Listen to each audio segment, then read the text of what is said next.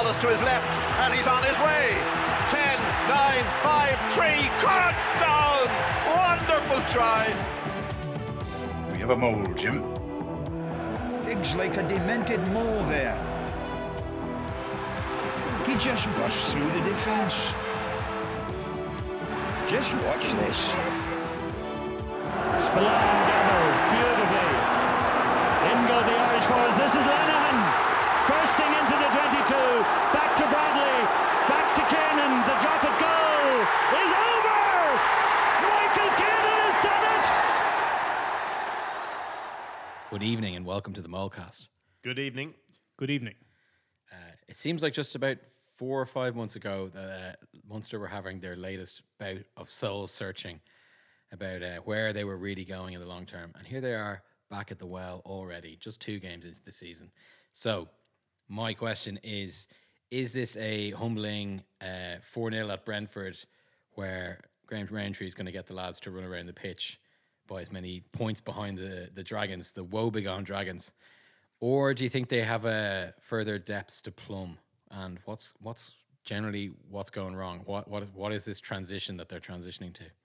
Well, you said to me uh, earlier that sometimes the the the best thing that you can do is have is get down to the bottom, you know, and have a terrible loss, and because you there is a big reaction to it, it makes you take things more seriously and concentrate more, and you can't coast. So I would expect a big reaction from Munster in, in their first home game of the season against Zebre. I think um, they have a while before they go up. I think is is my sort of reaction. Um, while this might be the bottom, I don't I don't think it's all going to get better from here. Like I've I've seen a bit of straw clutching about uh, Joe Schmidt start at Leinster, and you know how maybe this is analogous, but I think Joe's problem was he didn't have access to the players when he started off. That all his his his players, he he, commented on it. Um, maybe not in public, but you know, essentially they couldn't train together. Uh, player player welfare and what have you, um, and probably the number of internationals that Leinster have, um, and I I struggle to see the parallels other than losing matches at the beginning. So I, I guess there won't be a situation in another match where Munster are kicked off the point off the park by an old boy. It hasn't got as much commentary about it as I expected it might, but JJ Hanrahan, I'm I'm talking about clutching at straws. Like I'm, I'm really trying to find how this is an, like how JJ Hanrahan's uh, career is an, an analogy for everything that's gone wrong at Munster. Um, and I just I can't quite make that narrative fit. Like it's, it's too clunky. But he was a guy who was given his debut under Rob Penney and was really encouraged. And then between I guess the pressure of trying to fill Rogers' shoes between the uncertainty, between probably like a bit of I don't know, I call it greed, judgment, whatever, on his behalf to go to Northampton and get paid in sterling.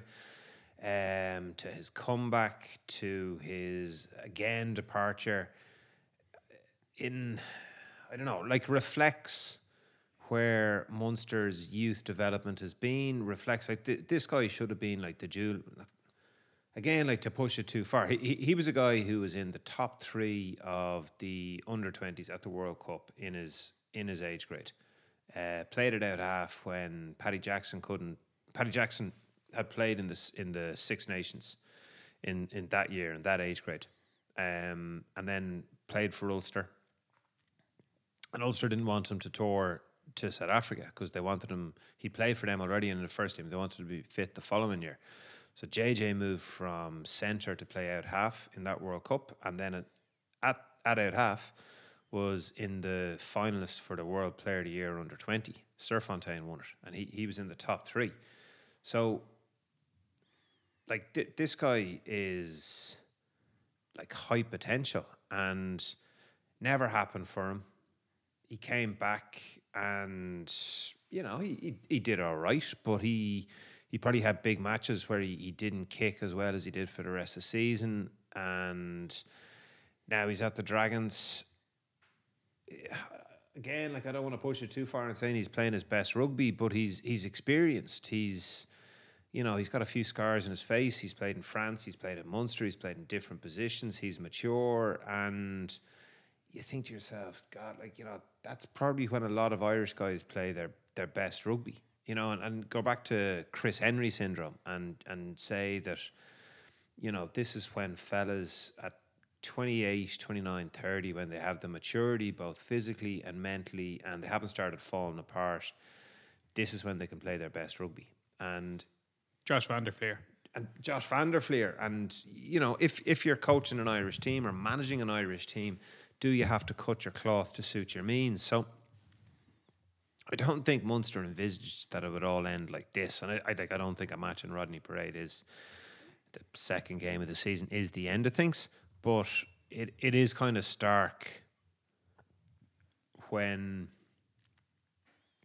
you look at the squad issues that Munster have, when you look at the the way that they have taken a huge amount of their players from Leinster rather than generating a huge amount of their players that, from Munster, that one of the obvious go-to guys as an underage star had a career that never really fired at Munster, hmm. and he's the one that's slotting points over to them, and I that kind of uh, speaks to a wider malaise, I guess, which might be a bit strong.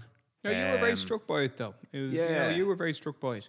Like for me, I can see that going over uh, with the team that was selected, which you know had a lot of, um, a lot of very experienced players, and I can see that going over to Rodney Parade is you don't. It's a very unattractive fixture. It's not a place that you get any credit for winning. It's not something that's going to make the blood fire at all. Uh, you're just expected to go over there, knock them out, get a four four try bonus point win, and come home. You won't get any praise for it.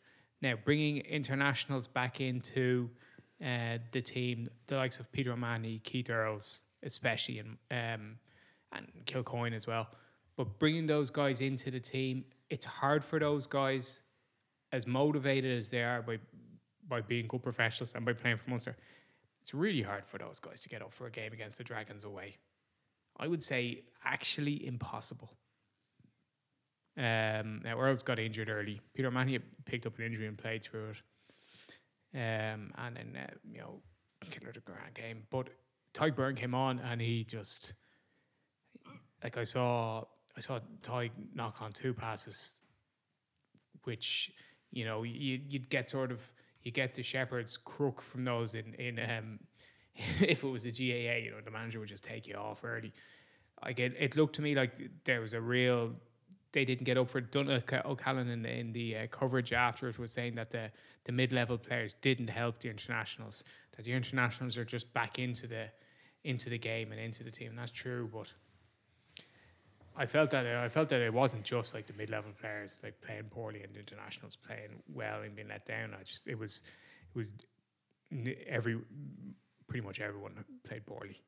And th- th- there's a few other things to that. Like Leinster went over at a very comparable time of the season to Rodney Parade, 3rd of October last year, and won 7 6 in what was a fairly horrible match. And if the Dragons were just used to winning a bit more, they would have won that one nine seven. 9 7. Like, mm-hmm. so it's that, that idea of having to get up. Like, I think one of, one of the characteristics of, of rugby, and I feel sure we talked about this towards the end of last season, is how much emotion matters in it. Like how much you have to get up for matches is very. It's it's very easy. To, like if if you're if you're not mentally right for it, it's very easy to get turned over. And I think that that's one of the strengths of New Zealand rugby, in particular, but also South African rugby is just how off, like how they they're rarely never up for it, and it, it's kind of like how central it is to their psyche. But like you, you rarely play a New Zealand touring team that isn't going absolutely like full gun for. it. And I think it's a criticism that's been made of Munster quite a lot in the last decade is that they need a big match. Like they need a sort of a cause or they need something to galvanize them for it, like an emotional trigger to make them play. Even like that Wasps game, was it Wasps they played last year when all the guys got stuck in South Africa? And Yeah, it was kind of a Wasps, yeah. combination of Yeah. international. It was Wasps, yeah, internationals and, and, and academy guys, and they said how much fun it was. But that like that's almost a tr- like trademark. How could you possibly bet against Munster in in that sort of environment? Like, and with the way the URC is being set up for the last two seasons, it's it's harder because you're playing against better players more often. We talked about this last week, uh, but this this is how it manifests itself. So you kind of got the yeah, just but like a lot of lot of chickens came home to roost. Um, in in that one, then you, you were talking about the the sort of the profile of the coaches that Yeah. suit Munster and Like that don't suit Munster. it's it's it's obvious uh, that it's early in the season. So this is their second game. They had two preseason friendlies, uh, both against English teams, Gloucester and London Irish, both of which they lost. Uh, so they they're on a four. They're on a, a taking into last season as well. That they've lost six in a row, but under the new coach, they've lost four in a row. Now round or yeah, Rowntree has never worked with either Leamy or Prendergast before. S- Leamy and Prendergast have never worked before together before. So you've got a head coaching posse who haven't worked together before. You've got a guy who's new to the head coach role. And now every every head coach, practically every head coach, has been an assistant coach before he's been a head coach. Rowntree's background as an assistant coach is as good a, uh, a CV as you could hope for. He's got a huge amount of body of work behind him as a forwards coach for a long time for really good teams. But the both Birch and Raj and James Collin have all spoken in the recent past about how, despite being professional players their entire adult lives, despite being professional assistant coaches, they either underestimated or estimated and didn't realize the stressing reality of what it is to be a head coach compared to being an assistant coach. So at the same time as you've got three uh, new coaches working together for the first time, you've also got one guy who is now learning a new job. Denis Leamy also learning a new job. He's never been a defence coach at a professional level before. He's contact coach before. And there's also the possibility that with with three people, not that they wouldn't get along, but that the best that they might produce is just the sum of their parts rather than more than the sum of their parts. There might just be things that they sort of don't agree on, or just just the way that in an office sometimes you work particularly well with one person, and then with another person it's just like this is sort of just work. It's taken us a while to get this figured. We're not really melding together. So those things are all unknowns at the moment. When I say those things, I don't. The personal relationships and how they might uh, come to fruition, whether they're going to really excel or whether they're just going to be an average coaching team, that's an unknown.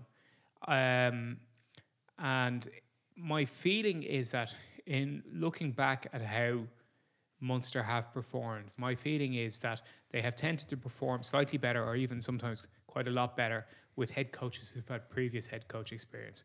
For example, Rob Penney, before he arrived at Munster, had been head coach of the uh, Canterbury team, the NPC and Air New Zealand Cup for I think six years. And then they went to Anthony Foley, who had never been a, a head coach uh, at professional level before. Then they went to Rassie Erasmus, who'd been a head coach at Free State in the Currie, Vodacom and, and Currie Cup, and then the Cheetahs at Super Rugby, Western Province in the Currie Cup, and and the Stormers in Super Rugby. He had a very significant head coach experience, as well as being a technical advisor to the Springboks. But it was really that he'd been a head coach. And then Van Graan took over from him, having never been a head coach before, assistant coach in a number of places. But I think that my feeling is that they do they they weren't exactly in a, in a buyer's market when it came to uh, looking for their next head coach after Van Graan. They wanted to rehire Van Graan. Uh, I don't think Rowntree is a is a bad hire by any means, but my feeling is that there is always going to be learning on the job when you are when you when you're when you're taking over a new job title. I I also think that if you you know there, there was talk about the big players, and I'm going to be very selective about the area that I concentrate on. But Lonsdale started at six for the Dragons, and Ray- Wainwright come on, On after bench, an yeah. hour to, to start for him. Basham started at seven, Moriarty started at eight. In the World Cup semi final, Wainwright, Tipuric, and Moriarty was the starting back Mm. row for Wales against South Africa in a match they lost by three points. Ian, you were at that match. Your opinion? Don't remind me. And I, I think there's there's often been this kind of monster exceptionalism that Munster are somehow different than everywhere else. And you know, you can point to a number of big games where perhaps it serves as evidence that it's true, but it can't be true every single week, week in, week out. And like if if the Dragons have a back row of all internationals, like finished the last 20 minutes with all internationals, two of whom started in a World Cup mm-hmm. semi final, like you're up against it. Yeah. Like that, that and you're playing away. Like that that that's a tough game. So And Will Rowlands in the second row, who was very close, in my opinion, having. Uh, I went into that thinking like Will Rowlands, uh, more or less a journeyman for Wales, a 30 year old journeyman throughout the Six Nations. And then uh, I came out of that thinking like, was he Wales' best player of the entire Six Nations? He was a great addition for them. Like their pack has, in my opinion, that's one of the best uh, Dragons teams I've ever seen. So it leaves like it, it leaves it leaves Munster bottom, and I think it leaves Munster in like I don't think they can roll back on the coaches that they have. I think, but uh, like I think structurally there's there's a few issues there, like from who's in charge of them at the at the CEO, like how much of a rugby guy. How do they look at their recruitment? Um, and I don't think we're tapping into anything. You know, a few of these things have been talked about beforehand. Um, and there's been better under 20s, Reese, you know, better under 20s in, from Munster in the Irish under 20s. But like those guys have to come through and they have to be given the opportunity to come through. And like even in recent seasons, you look at Van Graan and you go like, Pretty Van Graan's greatest contribution was that he had into Springboks. He could get Damian de Allende and Snyman, RG Snyman, to come to Munster. Now Snyman obviously had terrible luck with injuries, but Damian de Allende was available for pretty much every match. And Damian de Allende is a guy who is good enough, uh, classy enough, like in enough form and big enough that he has a positive impact in pretty much every single game that he plays. Like he's he's not going to play to his like World Cup final ability in every single match, but he's got to be so many leagues ahead of Dan Goggin when he's not playing well that like he's he's he's impossible for Munster to replace. So, but again, like that that's that's not systemic. Like that's that's the cherry on top of the cake, and ah, I just like there's just so many chickens coming home to roost at the moment. Yeah, that's true. One of the things which I should have mentioned before when I was talking about the the difficulty of experienced players getting up for that game was Munster were, I felt, they did have an additional handicap in that because their game was on Sunday, the last game of the weekend, a number of their players who were selected for Emerging Ireland were prohibited from playing in that one. Big time. Now that would have been a game where, for example, Tom Ahern, and Jack Crowley, who who don't often Hodnett, start, Kendall. Hodnett, yeah, would have they would have been exactly the players you want in a game like that. Players who would be up for that game. Players who haven't who aren't thinking about um, basically like I'm two caps away or five caps or ten caps away from you know getting to a World Cup, but this is what I need to do and keep fit. And this is only the start of my season. My season is going to run basically all the way through for twelve months till hopefully we have a very successful World Cup, which is how the internationals must be thinking. Because if if you're of the naive opinion that uh, to play against the fucking Dragons for Munster in September is the limit, or Keith Earls takes every game as it comes. You'd have to. You couldn't survive in professional rugby by being psyched up for a game against the Dragons as a 35 year old. I'm not suggesting Earls is anything less than professional, but there's a natural rhythm to like what's important, what's not important, the hierarchy of it, you know. And I just think that that is a, a that's that to me is was the, one of the things that stood out. I think um, to make a comparison with another sport is like you can. I think there's a certain element of like teams in the Premier League soccer at the moment being like, if they're not really, you know, if they're not essentially Man City or something like, you know, if a couple of teams have a point to prove, a lot of players are going like, season real starts in January or season starts on on quote unquote Boxing Day because it's the World Cup on in eight weeks, mm. and like either I'm going or I'm not going. I'm either having like six weeks off or I'm going to the biggest, it's the most important thing in the season. Like I can certainly imagine in Virgil van Dijk's head, he's just going like, again, not that he's not a professional, but he's sort of going, you know, after everything last year, success and disappointment, and he missed the Euros with his long term knee injury. He's gone. This is the only big tournament I'm ever going to play at, probably. At, or certainly, at, you know, near my peak. Yeah.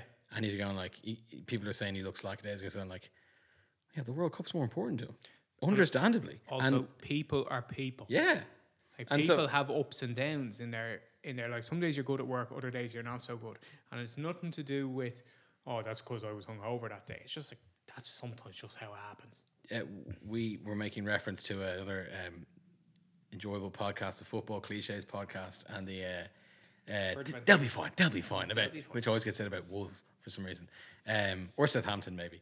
Uh, They'll be fine. and there's a sort of um, they'll be fine uh, thought process being Yeah. parted about Munster. They'll be fine, Munster. Would you worry about Connacht? But see, they can't go anywhere. That's the thing. So it's like if Connacht have a terrible season, like they can always sort of go, all right, maybe we need a new coach, or maybe we need a slightly. They're always going to be the underdogs uh, out of even the Irish ones, and like they can always go, we won the league six years ago. Like they can always just look back on that and Yeah, go, that was the song to win just once. It wasn't to win just twice. And then with Munster, I mean, it, it might take. What's the difference between a season? I'll tell you what the difference wait, wait, is. you know, with a season where they have to go away to the Bulls in the first round of the playoffs and get done after finishing whatever eighth or seventh in the, yeah, and a season where they do another heroic semi final thing, but we're really nowhere close to winning something. And the end of the season, they have Kendall and they have um, all these lads who are the next generation established as their their front liners. Like a season, you know, when you say transitional season, like there's going to be loads of pain involved in that. Like the transition is difficult. It's not like you're covering. y- uh, you're covering a lot of ground. you can't. Uh, Brendan Rodgers quote: "You, you f- fix the plane, trying to fix the plane while you're flying it. Like there's going to be downs. Yeah, you're covering a lot of ground. So one thing which I think a slip. So there's no relegation, obviously. So Munster will be fine. Munster will be fine. But um, but what I'm seeing from the now it's, it's a two game sample size, which is easy enough to leap to a, conclusion of.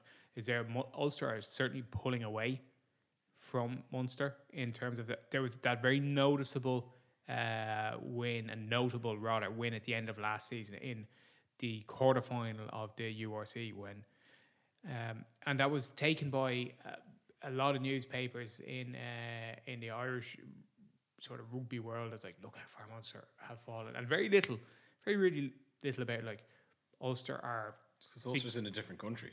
yeah like with a failing currency. they're pulling, but they're pulling away.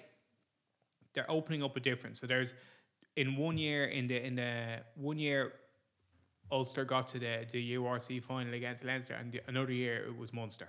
In you know one year after the other, but it looks like Ulster are now definitely the. Uh, you know, m- closer I would say to, to Leinster than they are to Munster in terms of being second. Yeah, I'd, I, I'd agree with that. I think I would have thought that was clearly established at the end of last season. Ulster were like a second away from being in the final, like And and, it- beating the Stormers who won it in the end. it, uh, it should be clearly Yeah. established. People should rec- Yeah. rec- that should be more recognized in in how people are di- are discussing it.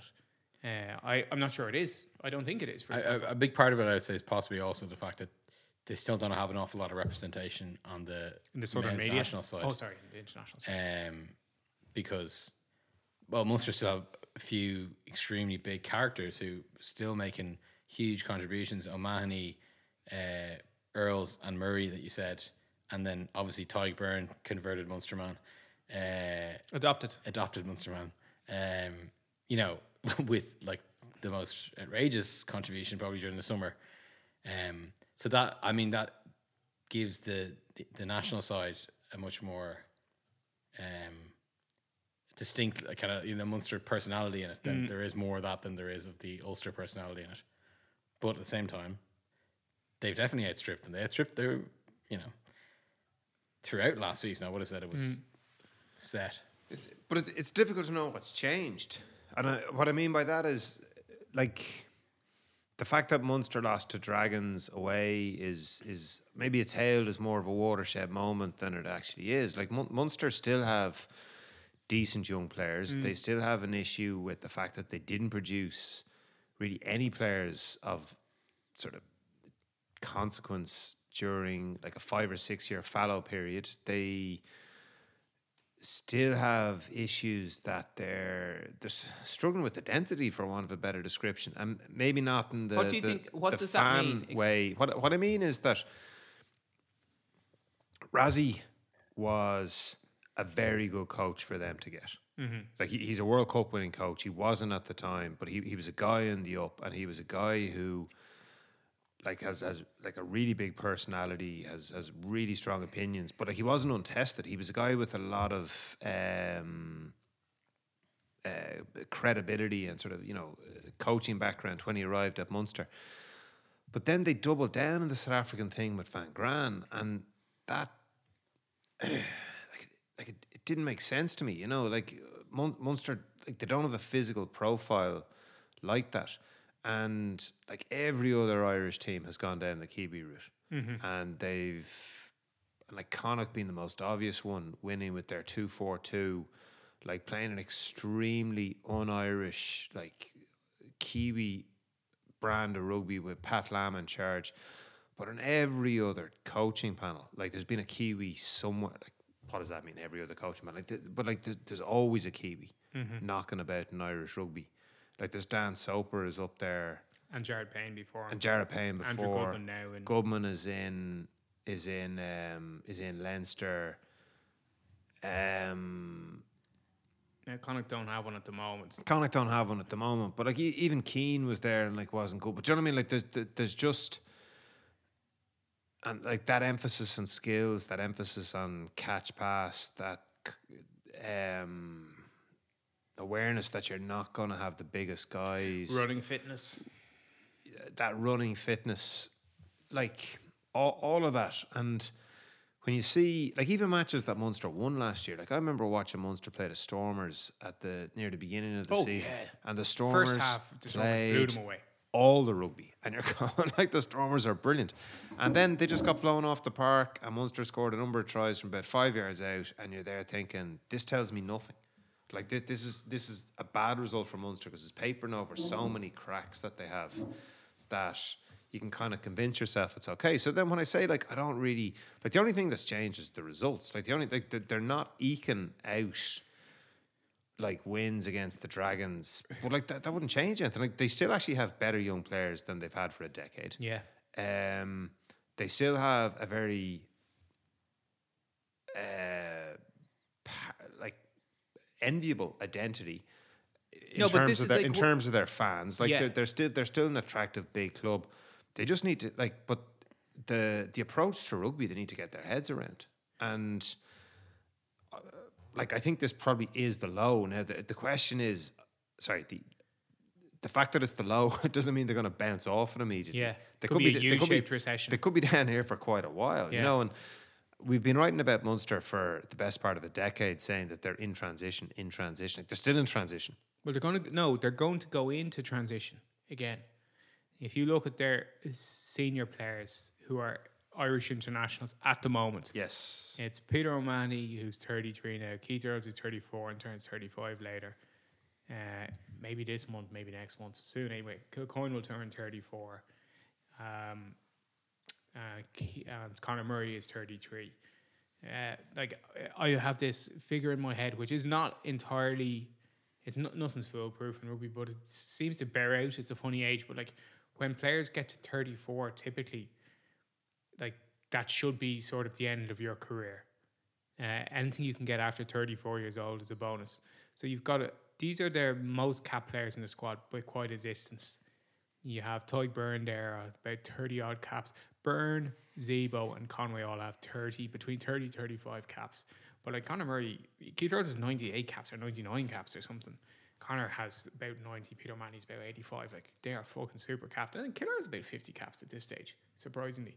Um, not that he's a bad player, but it's just like they've built up over time. You know, De- Declan Kidney gave him his debut a decade ago.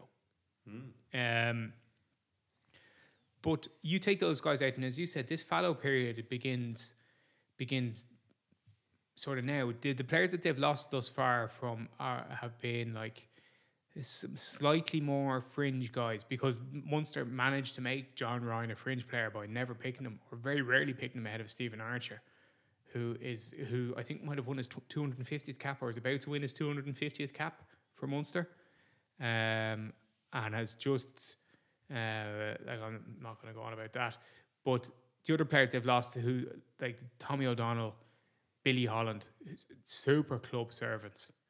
Um, and then James Cronin, who they let go now, they mishandled that. I understand that they wanted to hire him back when they thought he was going to go to Connacht. He's now playing for Leicester after having spent uh, spent a year with, with Biarritz. So they've lost guys who've been around the fringes of that.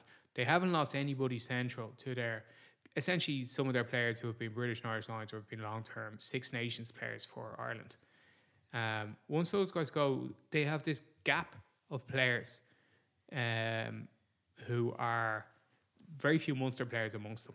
Players born sort of 1990 through to 1996. Very few players in the Munster squad, Munster born players from that age group, which is a big, wide gap.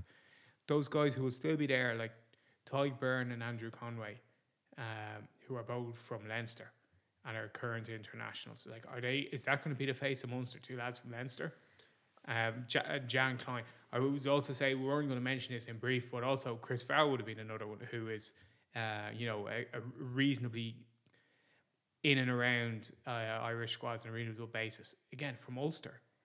Like that is going to be are they, and that's who you're getting in as the new, the next leaders. Niall Scannell, who is now back on the fringes of the Irish squad, having not been involved for two or three years, and Jack O'Donoghue, who was had a great season last year, but is is like he's not in Irish squads, you know, and, and people can complain about how unfair that is. Like the Irish back row is full of talent.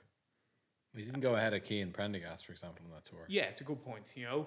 Um, and he did play very well last season. He was their player of the season and deserved it. But like this is that's they're the guys who are going to have to replace uh, lads who've been the best scrum half Ireland has ever seen in Conor Murray, uh, like a, a three-time Lions tourist. Yeah. Peter O'Mahony, a Lions captain, a guy who's playing, in my opinion, like world class rugby this summer. Keith Earls, who is Ireland's second top try scorer of all time. Like that's who you're going to get. You know, the next the next bunch of lads in here that that's going to be Munster in transition again, just like it was in 2011, 2012, 2013, 2014, 2015. And because you cannot win, and listen, this you won't have heard this before. You cannot win anything with children. So But you can know, produce- You can, you, you- can, you can put in Kendall. You're not going to win. You're not going to win the league with bunches of lads at 22, 23, 24 years old. You need like rugby is won by teams of a good, hardened pro team. A mixture of ages and all that. mixture of ages, but generally generally tilting more towards uh, the prime. So, you know, twenty five through to thirty, and more more older guys than younger guys. More in the more in the thirty one to thirty, sorry, thirty to 34, 25 to twenty nine. Yeah, I I mean that whole when you say teams in transition thing, it, it's a bit uh, I it's a very useful phrase because it's so vague that it can mean anything. I would kind of argue that Van Graan was them not being in transition. It was him being an expert, No, An no, expert, uh, I agree. not an expert. Um, uh, he uh, someone who was consistently, to use your metaphor, papering over the cracks, and he kind of kept them in the same place for a long time, and then That was the problem. Yeah, yeah, exactly. But the, he wasn't addressing the systemic issues or the what, uh, issues in the foundation. He was keeping the building up by papering over those cracks with his metaphors. um, so they weren't in transition for a long time. They're staring. They, well, they, well, they're having bad results now, but they're staring down, like you said, an actual transition when they when they're losing this. Like the, those guys who I'd said were like the very big Munster identity in the national team, in the international team. Uh, they're gonna come to the end of their career. And yeah, who's going to be the face of Munster rugby? Well, that's why that's why I was asking about uh, identity. I find that we were we are talking in vague terms, discussing concepts. I'm always a big fan of if you give an answer, abstract, give an example. So, like the identity of Munster is exemplified in my mind by Peter O'Mahony and by Keith Earls, not so much by Conor Murray. I don't I don't particularly think Conor Murray is Mr. Munster. You know, I think Keith Earls and Peter O'Mahony are, and it, it's not because one of them is from Limerick and one of them is from Cork, and there's and they both have certain they sort of they sort of look alike facially, you know. Um, but it's it's at that to me is if you are trying to choose players who identify them, and for example, if it was Leinster, I would pick Ringrose. That's who who for me is like Leinster is very uh, Ringrose is is a ident or is a, a, a signifier for Leinster more so than, for example, um, Tadhg. Yeah. Um, Probably Ringrose and Josh Van der Flier oh yeah, are the are the two. Can't believe I didn't say Josh. Yeah. Um, so so that's part of identity, and then there's this identity of like how you play. What is your identity in how you play? What do and that's not as as simple as what do we do in different parts of the pitch. That's a huge part of it, but it's also like how do how do the fans react when you do things? Like Leinster fans go wild when we do fucking Loops. Leinster ten minute loops. Yeah. Just continually looping. Imagine the RDS will go wild. But you know, there's there's certain things which which people identify and they get a particular kick out of. That is part of an identity. Like kicking the ball off the pitch and mauling over from the set piece. The Frankie Sheahan, Donegal, Alan, Alan Quinlan, a more cautious brand of rugby. You know, oh, he didn't need to give that offload, which is, you know, that's something that you will often hear Munster commentators say.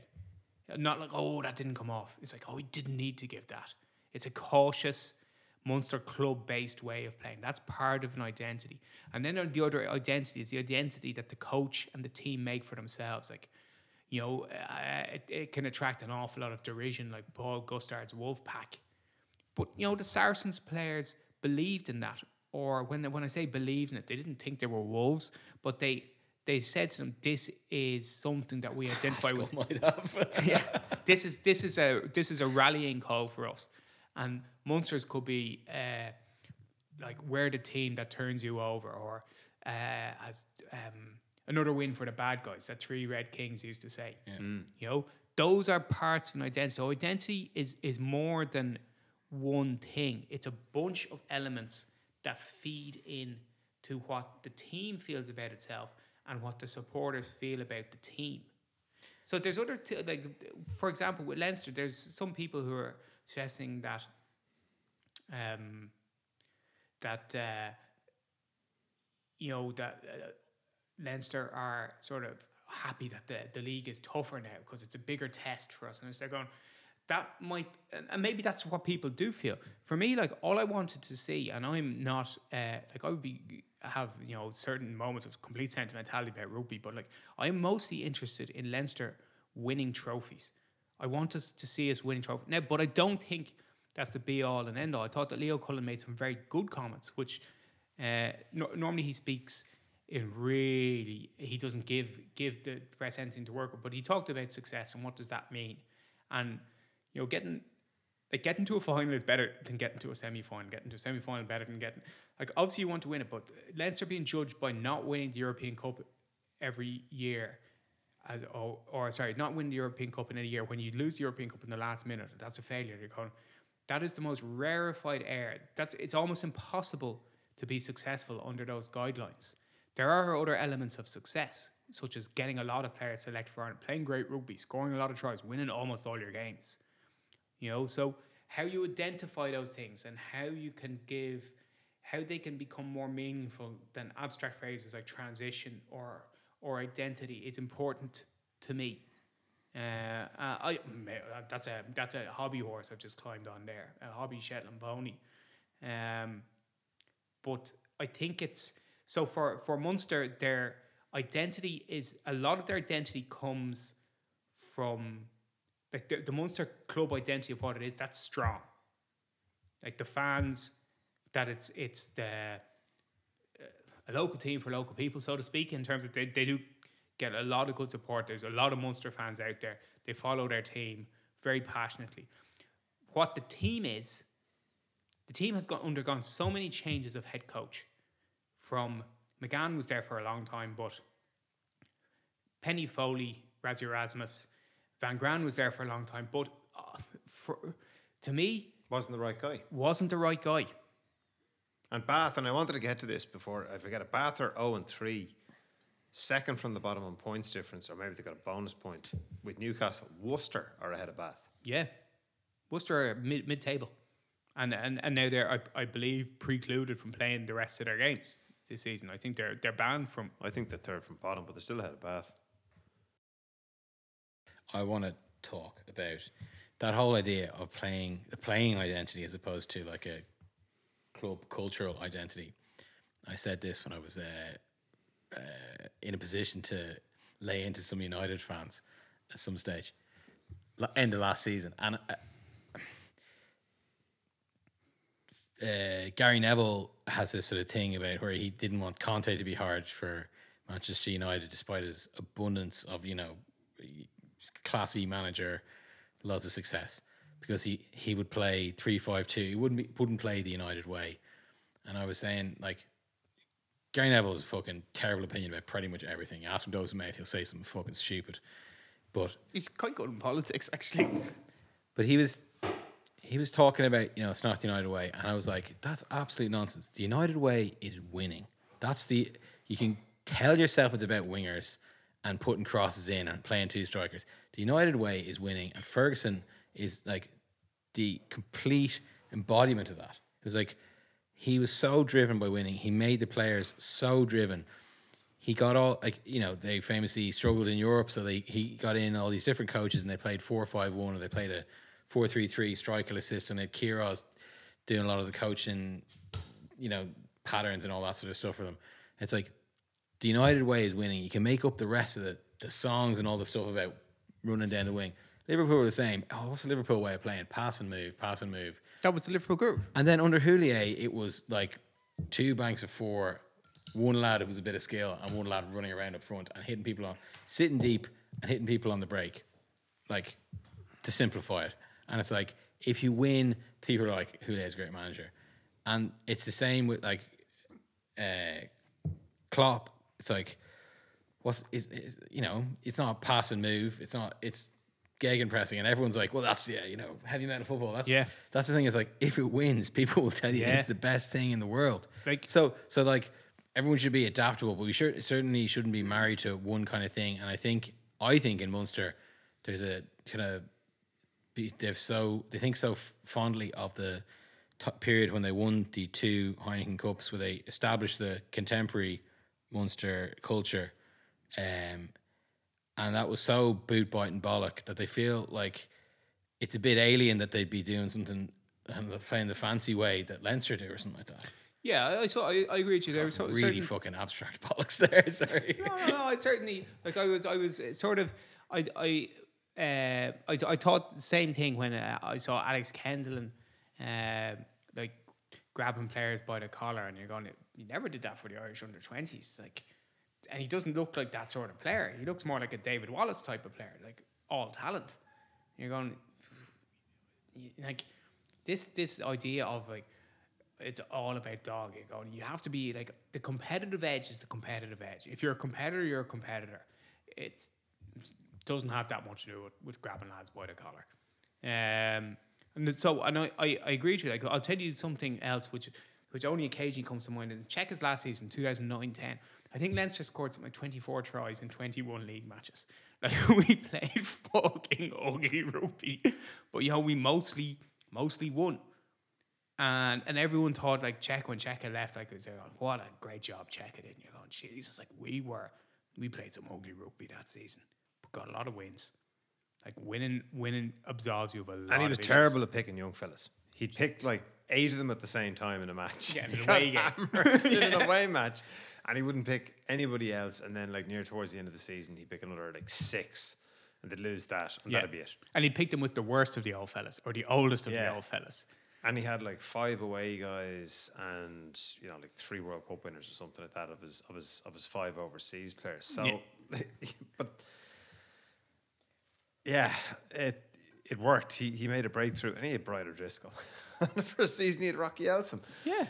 So unbelievable backline back but then. like it, it, it worked. It worked for him. S- Um, Leinster needed it. So yeah, I, it's. Um, Final word on Munster then. I think they have to stick with where they're at. what does that mean? I think they have to stick with Rowntree, have to stick with Leamy, have to stick with Prendergast, have to go with that One hundred percent. With that coaching ticket, and I I completely agree with you about the emerging Ireland guys. Like, I mean, I Like Frawley being injured for, those for guys- this tour is a big opening door for Jack Crowley. There's only two out halves going. There's Jack Crowley and, and Jake Flannery. And like in my eyes, that's not even a competition. Uh, I don't mean to uh, disrespect Jake Flannery, but I don't want to speak like it's something I don't believe. Like I think Jack Crowley is way better than him. oh, he's miles better. Than him.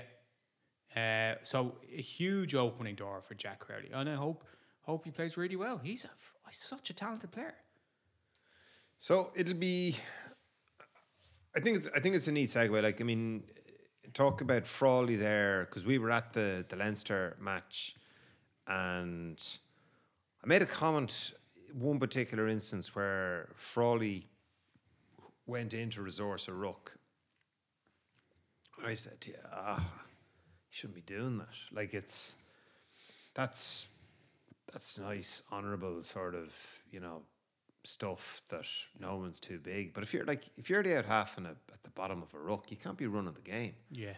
And I, I don't think I'm really conflicted here because a few years ago I thought Frawley was going to be the answer, but Leinster looked better when Ross Byrne played ten, um, and Byrne looked a better out half than Frawley. Now Frawley is a more capable athlete and maybe has a higher seat, but the unfortunate thing is that that's about three seasons ago as an out half. And Leinster made their decision because Ross is a better out half than Frawley. So like Frawley is I don't know, how do you put it? Like he's probably a better rugby player. He's a better athlete than Ross is. Like he's bigger, stronger, He's faster. is the main thing. faster, you know, but in, like just instinctively as an out half, don't be in rucks.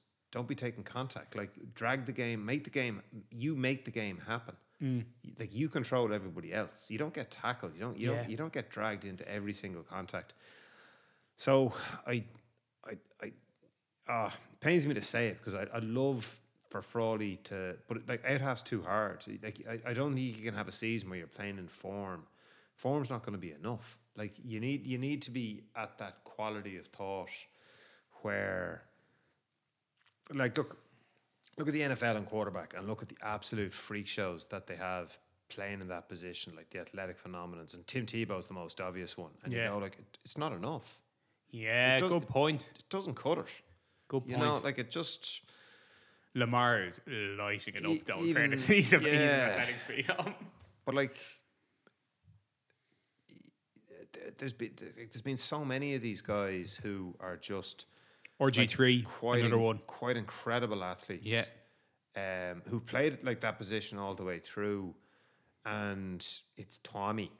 Yeah, Tommy keeps on winning, and you just go, that's because he's absolutely brilliant. And like Breezes and Aaron Rodgers, like these guys are incredible, and they can only get one. Or like, I mean, Eli, Eli managed to get two of them. Um, it's it's just the thinkingness is what you're really like the the familiarity with the position and the expertise in that particular position. and the athletic ability to play it, but that it's uh, like it's it's really really demanding and it's you're so central to everything that like there isn't the room like oddly enough there isn't the, the room for the individual heroics the individual heroics come at the end of the season when you've won it Yeah. and I think this this cuts in with your like you know the the, the football thing. Like it, it doesn't matter. Like it, like it, it doesn't matter how you do it. It just matters that you win. Like that that's the quarterback's job. And I mm. think that that I think that's it as an out half as well. Yeah. That like talked a little bit during the summertime about New Zealand and about like is is is Beauden the problem and very difficult to say because I don't really believe it. Like I think Beauden Barrett is an absolutely magnificent rugby player, but you look at how disorganized New Zealand are playing against us when they don't have Joe Schmidt coaching them and they've got Beauden playing at ten, and you think to yourself, Jesus, like they'd be miles better if they had Johnny Yeah. Sexton. I- so what they've done is they picked Richie Mo'unga for the last what four or five tests, and they dropped Bodie. So you're at this situation where you watch the All Black bench with like Bodie and Brodie Retallick on it, and you think to yourself, wow, like what a bench. Well, to be fair, Beauden Barrett. He was has- coming he back from injury. cleaned He was fella, he was yeah. coming back from injury, but they found a way to get him into the team starting and pick Scott. And you go, Jesus, like look at that, Geordie. Jordy. Geordie, rather, yeah. sorry, Geordie. And you, Who and I you- could confuse for Scott. and and you sort of think, but he's about six foot five. yeah. Yeah. And you sort of think to yourself, Jesus, this looks kind of obvious now. We just pick like an enormous bloke at first centre, pick Second another five. enormous bloke at, at second five, we get another enormous bloke, and that All Black backline is taken. I think it has taken shape. It's finished. That's I- that's going to be the back I would, that goes to I, I would rather Sevu Reece than Caleb Caleb Clarke, but I see that you get big winger, small winger by picking Caleb Clarke and, and Will Jordan. But other than that, like you get Beauden, you all you ask him to do is just play rugby. Like Yeah. he doesn't have to run the team. Richie Mo'unga will run the team. You've got two giants playing in the centre, both of whom have more to the game than just yeah. being big. One of whom So- has insane pace. You got the best, the best winger, like the best, like that. Will Jordan try was with the ball in two hands, cutting around Jordan Petaia. She's going.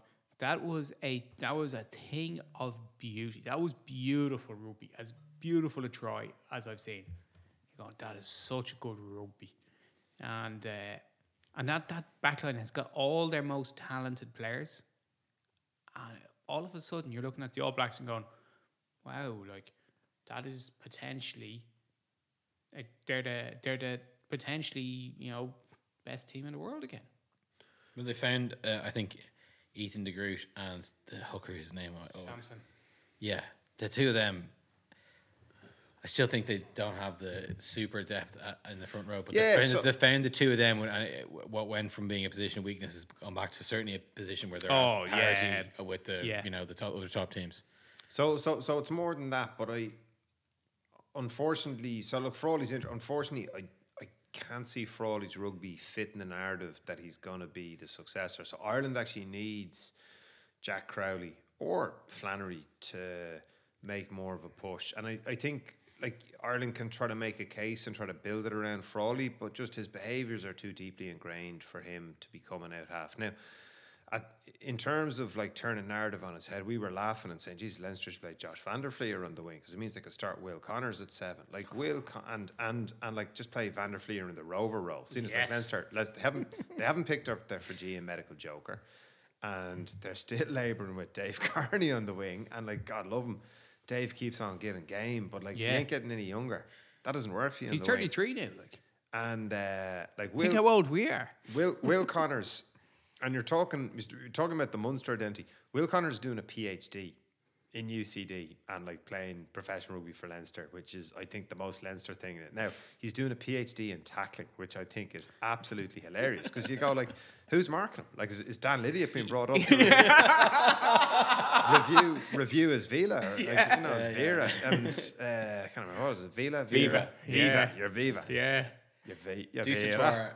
Yeah, dude, that's right. Serge Betsen. external. yeah. Examining professor and and Lydia is his uh, tutor. Yeah. Like Serge, Serge Betsen, the woman who taught the lady who taught Serge Betsen how to tackle, like you know, she's the, She's a Nobel Prize in tackling. Yeah. yeah. So, like he It was great to see him he, around. He again. gave an in, an incredible display of defensive prowess. Like it, it was.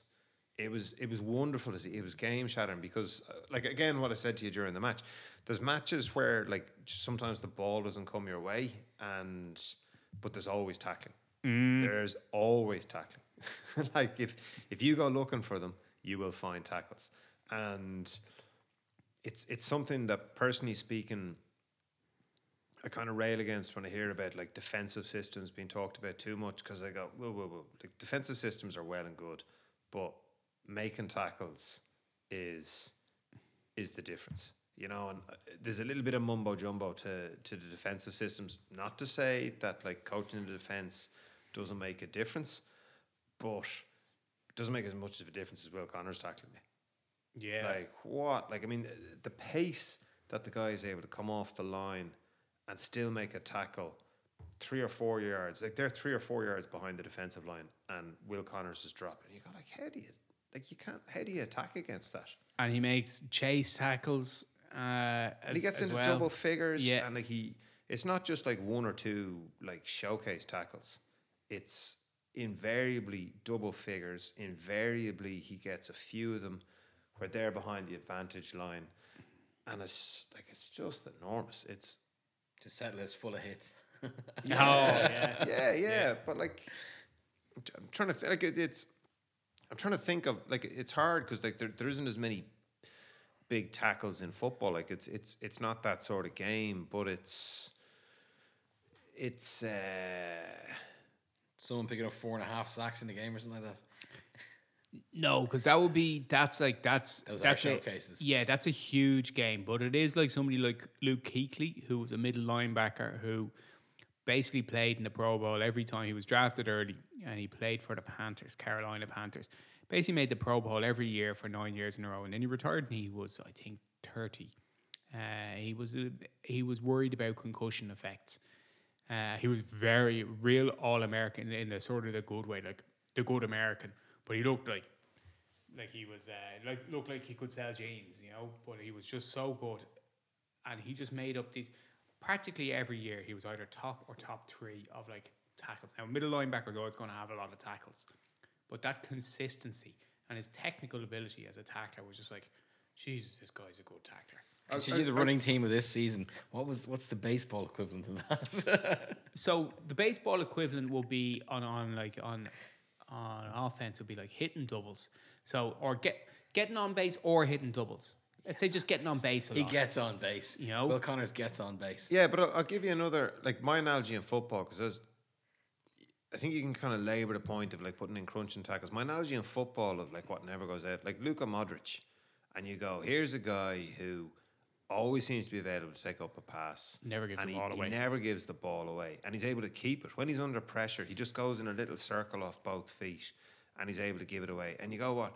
In football, that will never grow old. Yeah. That's, That's- the that's the last thing that's the last thing to go. And Yeah. you go like his legs might go and like he's, he's not as fast as he was. He's incredibly fit. Even even with that, like he gets it sort of in between the center circle and the semi of that box, and he brings it up to the other end of the, the same part of the pitch on the other half, and he just never gives it away. And you go like that, like that just never stops giving. It's like if you if you can tackle, I, I see it as the same thing. Yeah, but Modric, uh, it just struck me that I was listening to, uh, I was listening to off the ball, I think, and they were talking about Ireland's inability to put their foot on the ball. And they just need somebody to put the foot. It's one of the things which gets so said in in football, and you're going like, this is the most overused phrase in football. And you're going, the ability to put the foot on the ball means that you have complete confidence, right, in that essentially hundred times out of hundred, when you are put under pressure by somebody who's coming close to you when you're receiving the ball,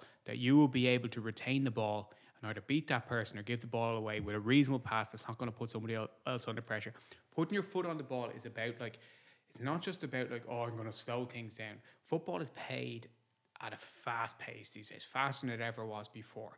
So it's not, oh, I'm just going to slow things down. It's the ability not to give the ball away and to have complete control of the ball. It's the ability to soak up pressure from onto you. Yeah. Keep the ball and relieve pressure everywhere else. Yeah. By keeping the ball and then It's not praying it to the space you created by absorbing pressure. Yeah. It's the whole fucking thing about playing in midfield. It's everything to do with playing in midfield. It's about absorbing pressure and releasing it elsewhere. like this idea that it's a mystical thing that you put the foot on the ball and suddenly this pass pops into your head. That's not what it's about.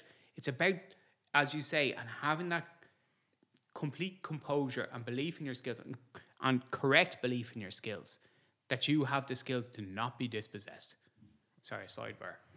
Um, I didn't see the Ulster game, but the interesting thing I saw that came out of it was uh, John Cooney's uh, simple messages to himself and his Anais Nin quote, which he uh, wrote down in his journal for the day. Um, tell me about that Ulster win. Love that game. Love that game. Even at halftime, they interviewed Ferris, and Ferris is like so shortly and happy. The game was played in blazing sunshine in uh, Parc y Scarlets, and it was just like the uh, Exeter game the following day. It was an end of season game. Like people were flying around, scoring tries in the in the bright sunshine, uh, scoring and conceding tries. Um, like we were we were saying a little bit earlier, like the league is much stronger this year, and it absolutely is. And it's not just because of the South African teams in there. Uh, the, the the decline of the English league, both in terms of how much money they can offer to players, and also, I, I feel a more generalized decline. I think with how they've shrunk their their salaries is is affecting. Um, It's the same thing. yeah, sorry, that is the same thing. Uh, but really, what I meant is more Welsh players are moving back to Welsh clubs. Yeah. uh, and their Welsh clubs are stronger, and and that game was exciting. And I know, I know Cooney scored a hell of a lot of points. And Cooney, uh, the Annette Hin uh, or uh, quote was great. And, and uh, Cooney's old man is a journalist, like he's a well read guy. Uh, it's um, Ulster were, were a fantastic watch and, and good value for their win in a cracking game. They're playing Leinster next uh, Up in Ravenhill. in Fortress Ravers. Um, is this a is the uh, imaginary title belts on the line here? Are they? Well, neither, neither of them hold the belt. So. No, the imaginary title belt of uh, Oh, well, this is- psychically most important Yeah, well, this, this, this is this is well, there is a there is a provincial shield which Leinster are the holders of. So Ulster at the moment are closer to Leinster than they are to Munster. Like that's a that's a much bigger gap between uh, Ulster and and and Munster than it is between uh, Leinster and Ulster at the moment, which is like Leinster are a champion team. They didn't win a trophy last season, but they've won fucking five in the last six years. So I'm really looking forward to that game. And, and that game, because both sides have been denuded of of their emerging players, is much more likely to be uh, like the the Heineken Cup quarter final of a few years ago than it was like the last two games last season when you know Ulster knocked over Leinster twice, but essentially they were knocking over. In once it was a completely second string Leinster side, and the other time it was mostly a second string Leinster side with Tadhg Furlong and then Robbie Henshaw, but missing about ten players. Like, so this this game is gonna be fascinating. There's always one name I look for on the Ulster team sheet, and it's Aaron Sexton. And he started and he was upended and had to go off, and he, he didn't come back on. So I don't know if he's going to play this weekend, but he's he's so fast, and and like, geez, like Ulster have Baloucoune and Stockdale, so like Yeah. you know, d- do they need him? But like I I, I think.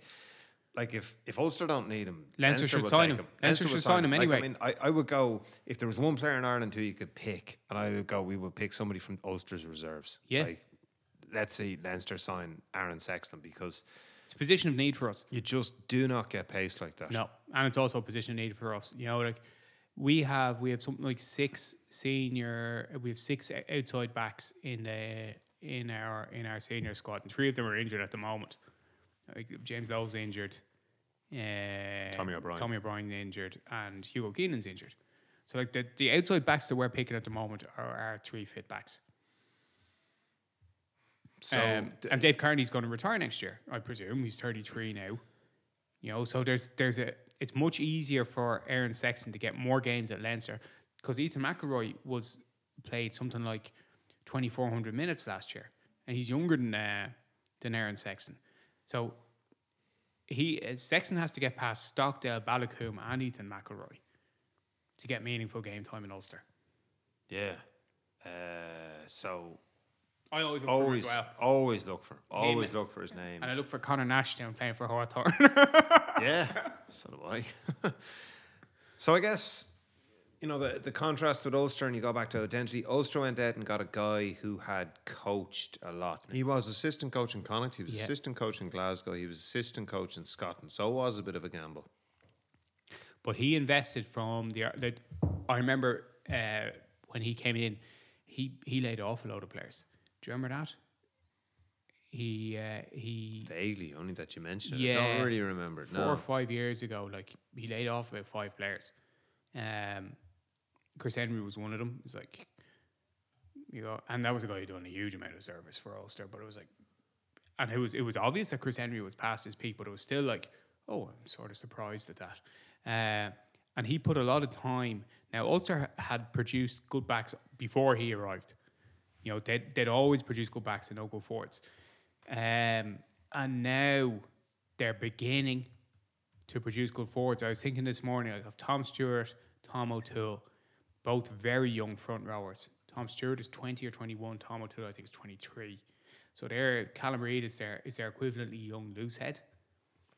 Uh, and we'll see how he does in the emerging tour. And that's really interesting. But then you have uh, McNabney, McCann, Izuchukwu now, obviously from from Leinster, but playing for Ulster, picked up by Ulster. McCann's gone on the Emerging Ireland tour as Yeah. a consequence of the injury to Kendellen. Um, Yeah, and is Chuku yeah. was already picked. Yeah, and and then the the seven twenties captain last year, Ruben Carruthers. Reuben Crothers. Like it, might, he might be another year coming, but like that's they're getting now. They, Yeah, there's more Ulster guys who are going to pick. And it's funny, see, I, I look at the other direction. Um, and John Petrie is a guy who played pro rugby and played international rugby. And he's their chief exec. And Yeah. he's he's been there for a while. And right now, I, I don't know if he predated McFarland or if he came in in tandem with them or if he came in just after him. Just the- after, I think. I think, I, I think just after. But the fact is, like he's he's still there, and like rugby chief execs don't tend to don't tend to turn over all that much. Um, but the fact that he's a rugby guy in there, I think I think there's a number of contrasts. Like Ulster were a basket case when McFarland took them over. yeah, not not long ago. famously. And I think when when you make the contrast with Munster and Ulster, starting from McFarland's reign, I think it's stark. Now, Agreed. I, al- I also think that it, it suggests that like the way back from Munster is not that far away and is, is fairly obvious, but um, it, it it's pretty stark the difference between the two now Yeah. compared to where they were only a few years ago. Because like Munster were on top of the tree a few years ago. Like Leinster were top of the tree and Munster were number 2 So Munster could have made progress towards Leinster and instead Ulster have made progress towards Leinster and Munster have fallen behind. So I think I think Petrie's doing a really good job.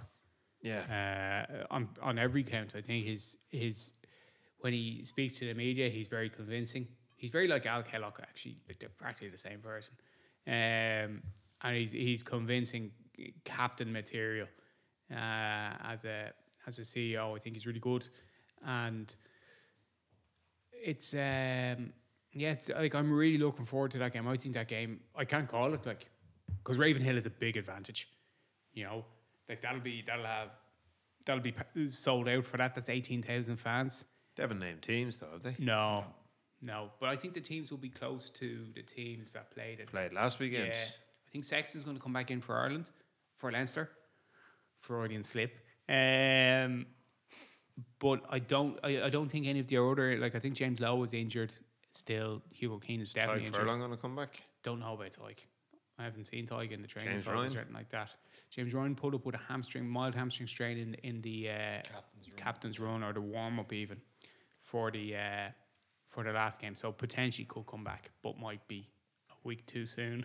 As Leinster so fond of saying. Yeah, I would say I would make Ulster favourites at home. Definitely. yeah, And I- two wins against Leinster last year, regardless of the team they played. Yeah, no, that's that's there. That's totally valid. Um, I think those three guys come back for Leinster. Leinster win it. Yeah. Away or not. but it- First that's- season or not. That's a cracking fixture. I, I, I'm the to echo just the thing that we said last week about the sort of the compressed schedule and the emerging Ireland tour probably forcing more frontline players into the season Definitely. early. Uh, it reminds me of like a time when, and I probably defended it at the time because I was yeah drinking the Kool Aid. But when there was a series of um, interpro matches around one Christmas, and like teams were just playing, they were just essentially chalking them off, being like away from home. They play a weekend team. Yeah. And a lot of people were criticizing it, and I was probably like, well, you know, bigger picture, Ireland, blah, blah, blah, player welfare, you know, they're doing well in Europe. And uh, you have to say, whatever argument I was making then was a load of bollocks. I was, I was, better. I was guilty of that, but it was also just reflecting the realpolitik that people, uh, journalists, for example, I remember David Kelly used to give that a quote, and it's nothing against him because it's a, it's a valid point, but like the practical realities of it, like was everyone knew if you were paying attention that these players weren't weren't going to get selected. If you were buying a ticket for that match, uh, and you expected Johnny Sexton to play, like you weren't paying attention. You know, you'd no right to expect Johnny Sexton to play. It's not Johnny Sexton plus Leinster. It's not like Bruce Springsteen and the E Street Band. It's or Marky Fall and Marky Smith rather than Fall. It's whoever Marky Smith can get to turn up, you know, because the rest of Fall are training with you know Joe Schmidt. yeah. Um, anyway. Marky Fall. Marquee fall. Didn't expect a fall reference in this one. Uh, yeah, so exciting weekend ahead. let's just say uh, the URC. I've criticised it. You've criticised it. The environment will pay for it, but it's turning out okay. Yeah. And it's on RTE, which I love. And Emerging Ireland played at Griquas On- on lunchtime Friday. on Friday, Yeah. live streamed on IrishRugby.ie. I can't wait to see which commentator. I hope they get. Sorry, who do they get? Who did Ternier have commentating on their live stream? Moggy and Mick Quinn. Moggy and Mick Quinn doing the um, emerging Irish commentary against the Griquas. Yeah, The JR and Jim Ross. of Or or Irish or, domestic or rugby. Muggy McQuinn and then Hugh Blodden doing the play by play.